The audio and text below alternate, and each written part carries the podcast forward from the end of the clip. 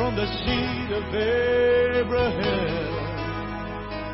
and led them through the wilderness Please stand by. We'll be streaming live land in boundless love and mercy. Hi, this is Betty McKinney, and I'm coming to you from Brazil. So, um, greetings from Brazil. I'm going to be here from December 1st till February 9th, and I've got Kathy here, I've got Randall Cup here, and of course Celio, Felipe, Silvana, and Talita, and we're all um, working hard, having a great time here in Brazil, getting ready for a Christmas party that we're going to put on um, for all the people that come to the feeding program here at the mission. And praise God, we have lots of help this year, so we're very grateful that God sent us volunteers to help. There's even a family from Montana, a family of four that's coming in. They'll be arriving tomorrow, so we're just, we couldn't be more thankful for all that God is doing here at the mission. Um, hopefully I'll be streaming a Bible study approximately once a week from Brazil. So I hope you'll tune in and I can give you the updates from Brazil. Where I am right now, I'm in the lower building that we just remodeled. How long ago, Kathy? Um, a year and a half ago? A year ago. a year ago. Uh, the office is right over there, and we have four beautiful bedrooms, and I'm sitting in the coffee area that we have, um, we call it our Brazilian Hampton Inn, because it's really first class. Um, so, I'm going to get right into the word here. We are in Acts chapter 9, starting with verse 26, and it is the beginning of the ministry of the Apostle Paul. Now, previously, um, we talked about, um, well, let's just read just sort of to get a running start with 19b to verse 20. It says, Now for several days, he, meaning Paul, was with the disciples who were at Damascus. And immediately he began to proclaim Jesus in the synagogues, saying, He is the Son of God. So he had been with the disciples in Damascus.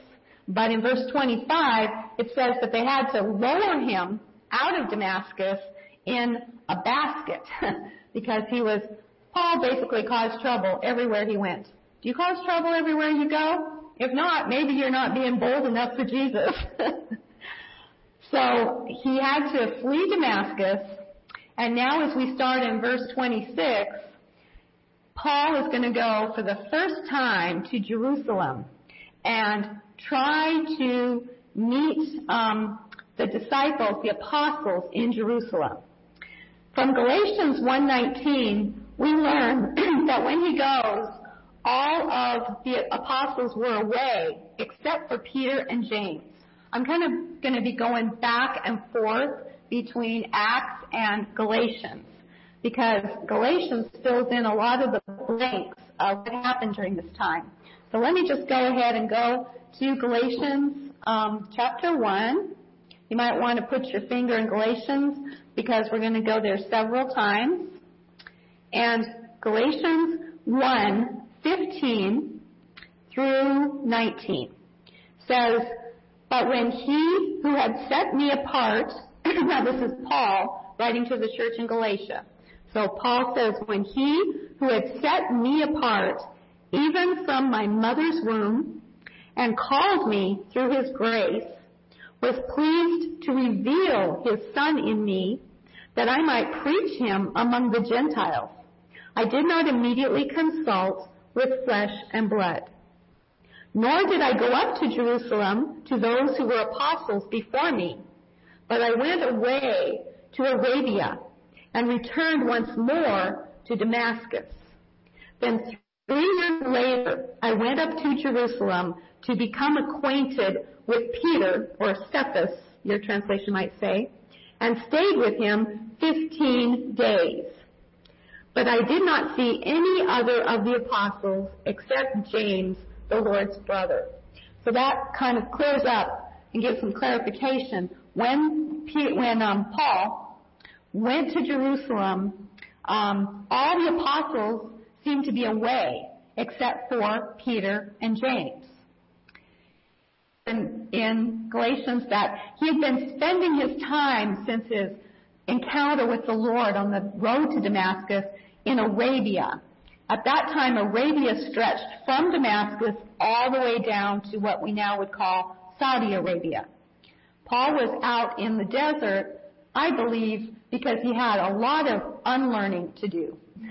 Before he could really follow the Lord as a simple, humble believer in Jesus Christ, trusting Him, depending on Him, learning what it meant to live by faith, as he wrote so profoundly about in the book of Romans. Before he could learn that, he had a lot of unlearning to do.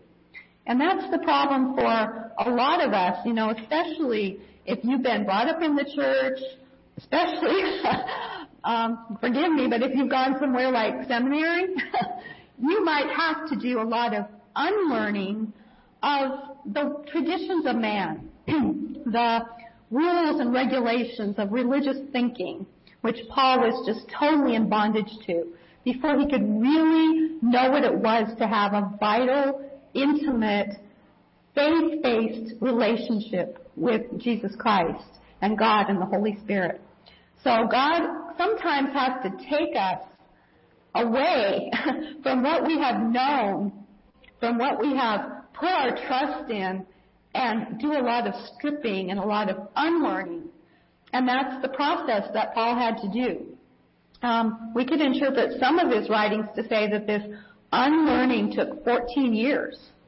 So don't feel bad if you are in a process where, hey, I thought I was a good Christian and I thought I knew it all and I thought I was following all the rules and God just thrust you into a wilderness like the area between Damascus and Saudi Arabia so that you can be stripped of all that traditions of man and head learning, you know, head knowledge, and really come to know who He is.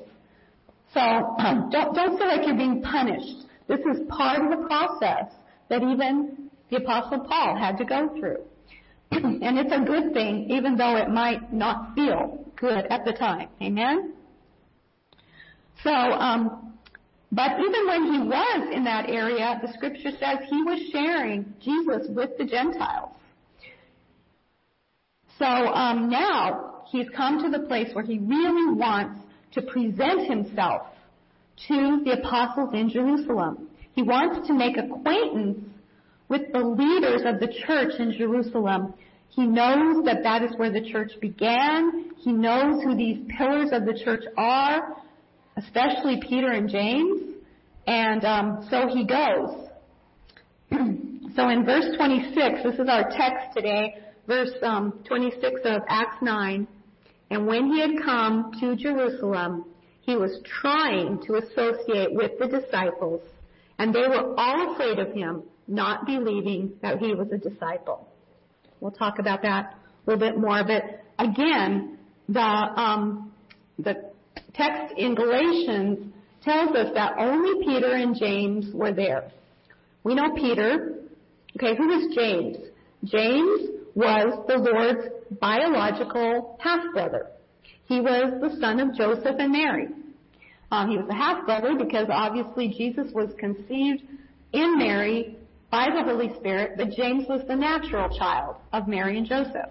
So he was Jesus' biological half-brother. He grew up in the same household as Jesus. He wasn't one of the twelve original disciples. And actually, as Jesus was doing his ministry around Galilee, Judea, he didn't believe. He didn't believe when his brother was living and moving from village to village and ministering and doing miracles. Um, but James witnessed his death and he witnessed his resurrection and Jesus appeared to his brother, his half-brother James after his resurrection and then James did believe. Came to believe. And now James holds a position in Jerusalem comparable to a, an apostle. They call him an apostle. Um, we learned that also in Galatians in 2:9. Um, we're not, I'm not going to take time to read that, but you can make a note of it.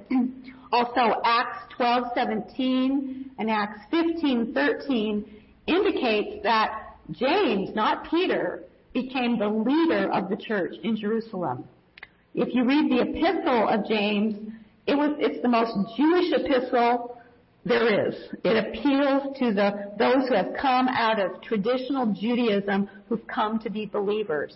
So James remained the leader of the Jewish church in Jerusalem, whereas Peter and Paul and others went out to the Gentile world and took the gospel out of Jerusalem, just as Acts 1 8 said, You shall be witnesses unto me in Jerusalem first, then Judea, Samaria, and to the uttermost parts of the earth.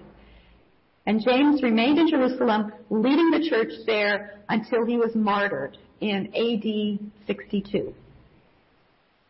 Okay, so um, we are going to see what happens now as Paul is trying to associate with the disciples. And verse 26, as we read, they were all afraid of him, not believing that he was a disciple. For obvious reasons, because we know his past, right?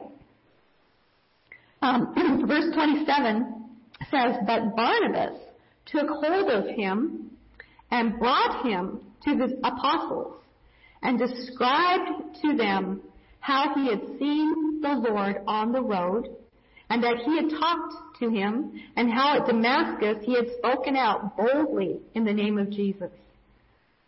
So who is the person who intervenes on Paul's behalf? It's Barnabas. You know, it's common to say Paul and Barnabas, isn't it? When we talk about the missionary journeys and the beginning of the church and the, the gospel going out, we say, oh yes, Paul and Barnabas went on the first missionary journey. But as we see the role of Barnabas here in the life of Paul, Actually, it's more fitting to say Barnabas and Paul. Barnabas came first. Barnabas was well acquainted with the apostles. He had a place in the church, and he's the one who brought him to the apostles and argued his case, um, and you know testified to the utter transformation that had happened with Paul. So I submit to you, without Barnabas, we might not have an Apostle Paul. They might have just rejected him, said, go away. We know your reputation. You know, you're like an Osama bin Laden. we know you're a terrorist. You, you kill people like us. Without Barnabas, we might not have 14 epistles of the New Testament. Um, we might not have the Apostle Paul who is eventually received by the church in Jerusalem and then laid hands and sent out in Acts 13 to, to the Gentiles. Just think about that. You need to remember how the church in Jerusalem felt about Paul. They were afraid of him. And Paul himself recounts it several times. He recounts it to Timothy. He also recounts it um, later in the book of Acts. Let me just take a minute and read that if you want to turn to Acts 22, verse 19. Um, Paul is kind of telling his testimony and a little of his, his life history. And this is Paul writing. And I said, Lord, they themselves understand that in one synagogue after another, I used to imprison and beat those who believed in thee. And when the blood of thy witness Stephen was being shed, I also was standing by approving and watching out for the cloaks of those who were slaying him. Remember that? We just studied it a couple weeks ago. And he said to me, Go, for I will send you far away to the Gentiles. So he recounts, hey, I, I don't hide that. I, that's my testimony. That's my past. I was, I was slaying. I used to imprison and beat those who believed in the Lord. He also recounts it in Acts um, 26, verse 9. This is his testimony before Agrippa when he's taken to Caesarea. And Acts 26, 9, Paul says, So then, I thought to myself that I had to do many things hostile to the name of Jesus of Nazareth. And this is just what I did in Jerusalem. Not only did I lock up many of the saints in prisons, having received authority from the chief priests, but also when they were being put to death, I cast my vote against them. And as I punished them, often in all the synagogues, I tried to force them to blaspheme, and being furious, furiously enraged at them, I kept pursuing them even to foreign cities. That's, that's zeal, would you say? But zeal wrongly directed. He was zealous to punish, to kill anyone who was in what they called the way at that time, followers of Jesus Christ. So this is the man who wants to associate with the leaders of the Jewish church in Jerusalem, and they're saying, hey, uh, we know our names are on your list, but we're on your list. We don't so much want to hang out with you. We don't want so much to welcome you into our fellowship because uh, we know you've got us down on your checklist to beat and punish and throw in prison and even kill. but Barnabas, Barnabas, who is well known by the apostles and by the whole church in Jerusalem, he's well known, he's respected. Barnabas is the one who presents him. Barnabas is the one who vouches for him and even urges them to receive him. That's just amazing to me that Barnabas would risk his own reputation, that he would step out that way and and take up for Paul when he knows um, he knows the tension, he knows the feeling.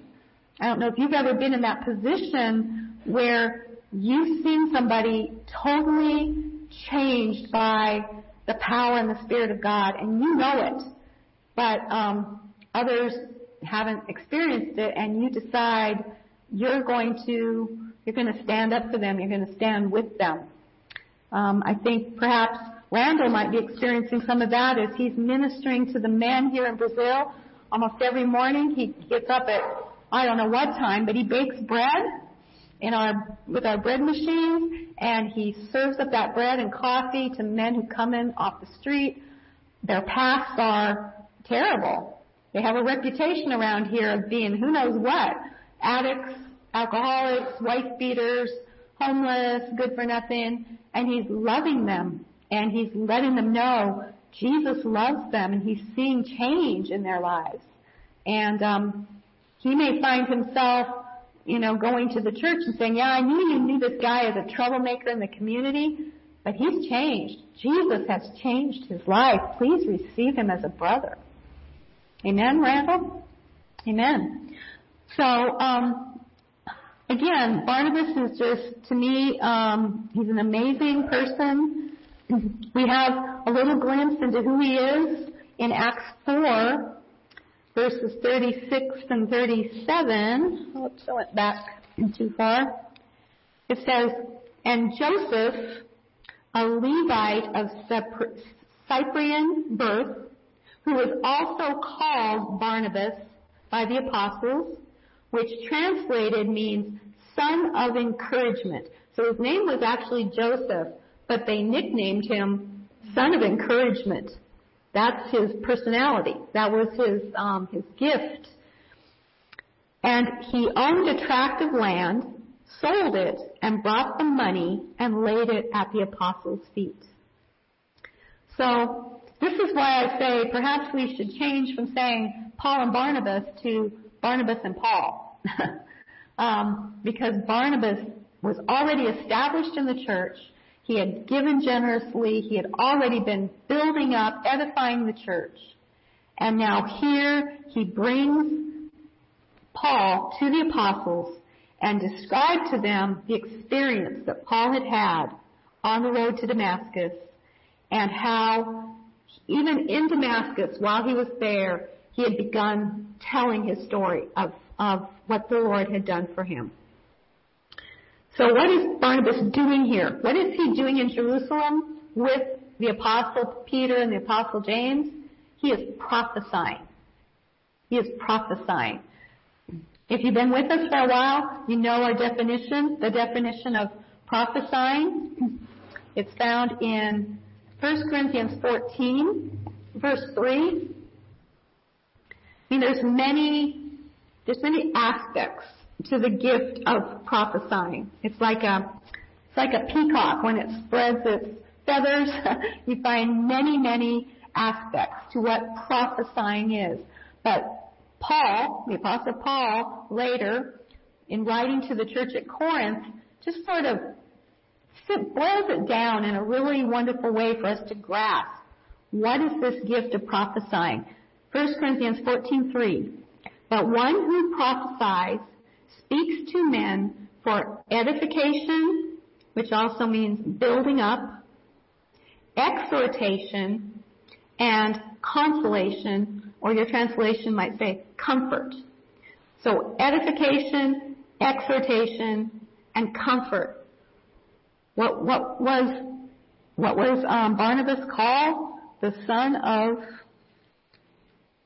what did they say? Encouragement. So that that fits right in there. Edification, exhortation, and encouragement, consolation, comfort. His name actually means son of encouragement. So in our text that we're looking at today, Acts 9, he is he is um, prophesying. He is edifying the church. He is building up the church by helping to establish Paul. Um, again, Acts, just to make my case, Acts 13, where they send them out on the first missionary journey. Forgive me as I search for chapters here in my Brazilian Bible, which the pages stick together.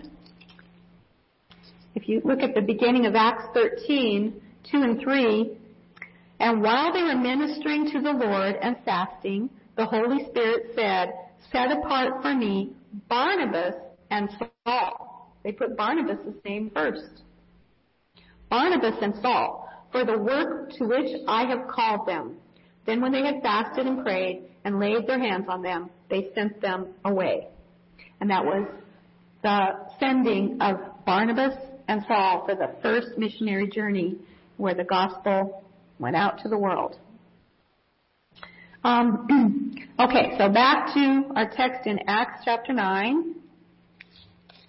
Let's go to verse 28. We've read 26 and 27. It says in verse 28, um, and he was with them, meaning Paul, moving about freely in Jerusalem, speaking out boldly in the name of the Lord. So Barnabas' prophesying was successful, wasn't it? He was able to convince them, give him a chance, bring him in, get to know him, let him let him do his thing. He was moving about freely. Nobody stopped him. And we know from Galatians 1:18 that this was for a period of 15 days that he was there staying with Peter and moving about in Jerusalem and speaking out boldly. So how beautiful to see his zeal change from persecuting those on the way to coming to Jerusalem and speaking boldly of who Jesus is and what he's done for him, what he can do for others. So verse 29, and he was talking and arguing with the Hellenistic Jews, but they were attempting to put him to death. Talk about a 180 degree change. Before he was arguing against Jesus and putting believers to death. Now he is presenting Jesus as the Messiah and they're trying to put him to death. And it's interesting that this word is used arguing. That's the Greek mindset. You know, arguing to, um, like, these guys are philosophers. So you present your philosophy, you present your philosophy, and um, debate or arguing is, a, is an art form. And because of Paul's um, really very elaborate schooling, because of his education, some of the highest and best teachers, he knew how to deal with the Greeks. I think this was an advantage that he had He wasn't just a Hebrew of Hebrews of the tribe of Benjamin and all his credentials he gives in Philippians 3. He also knew how to deal with the Greeks and how they approached things and their mindset. and so I, don't think that's an accident that it says arguing. He knew how to meet them on their level and speak to them about Jesus. Um, and to the point that he infuriated them so much that they wanted to put him to death. So I guess he got a little of his own medicine, but this is all good. This is all good for Paul. It's part of his school. It's the school of Christ, learning the cost and learning that it's, it's going to cost him everything, including popularity. These are schools God has to put us through when we really want to be witnesses for Him. Amen? so he was there for 15 days. Then in verse 30, but when the brethren learned of it, they brought him down to Caesarea and sent him away to Tarsus.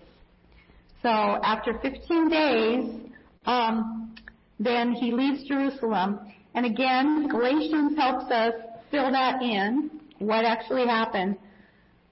Um, you know, it's really good when you are studying the New Testament to understand um, how to kind of go back and forth because the Old Testament is pretty much in order. At least the first books. Genesis happened, then Exodus, then the books of Moses, Leviticus, um, Numbers, Deuteronomy, then Judges, Joshua, Judges. It's pretty much in order. You can follow the story until you get to the prophets, but then you can fill them in and say, oh, this prophet prophesied during this time.